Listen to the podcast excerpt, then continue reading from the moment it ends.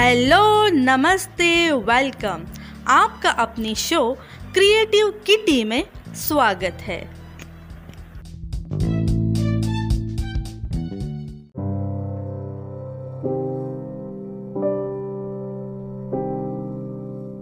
Friends, आज के इस एपिसोड में आप सभी का स्वागत है। आज के इस एपिसोड में हम बात करने वाले हैं देश और दुनिया में उभरते हुए आने वाले प्रदूषण के खतरे के बारे में, जो है माइक्रो प्लास्टिक आज हम बात करने वाले हैं माइक्रो प्लास्टिक क्या होता है? माइक्रो प्लास्टिक पाँच मिलीमीटर से कम लंबे प्लास्टिक के टुकड़े होते हैं, जो हमारे लिए हानिकारक हो सकते हैं। 100 एनएम से नीचे के कणों को नैनो प्लास्टिक कहा जाता है। माइक्रो प्लास्टिक्स और नैनो प्लास्टिक दोनों आमतौर पर प्लास्टिक के बड़े टुकड़ों से टूटकर बनते हैं। माइक्रो प्लास्टिक हमारे पर्यावरण में तब प्रवेश करते हैं, जब प्लास्टिक के बड़े हिस्से कई प्रक्रियाओं द्वारा छोटे कणों में टूट जाते हैं। इसके अलावा इन कणों को जानबूझकर माइक्रोबिट्स के रूप में बनाया जाता है, जिसका उपयोग कॉस्मेटिक उत्पादों में एक्सफोलिएट के रूप में किया जाता है। आपको पता है कि आप जो सिंथेटिक कपड़े पहनते हैं, उनसे भी पर्याप्त मात्रा में माइक्रो पैदा होते हैं। छोटे आकार के कारण माइक्रो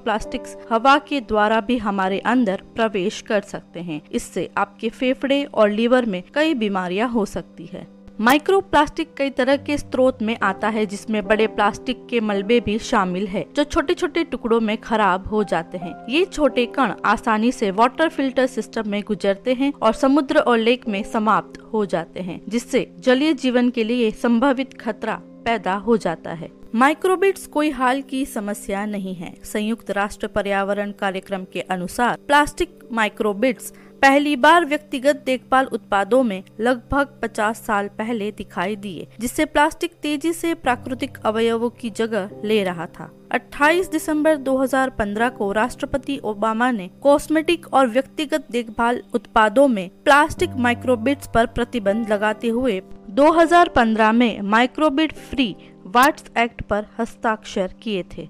लेकिन माइक्रोप्लास्टिक अभी भी एक बड़ी समस्या है। सो so फ्रेंड्स आज के इस एपिसोड में हमने जाना कि माइक्रोप्लास्टिक क्या होता है। आई होप आपको आज का ये एपिसोड पसंद आया होगा। Friends keep in mind stay home stay safe stay positive and keep smiling bye bye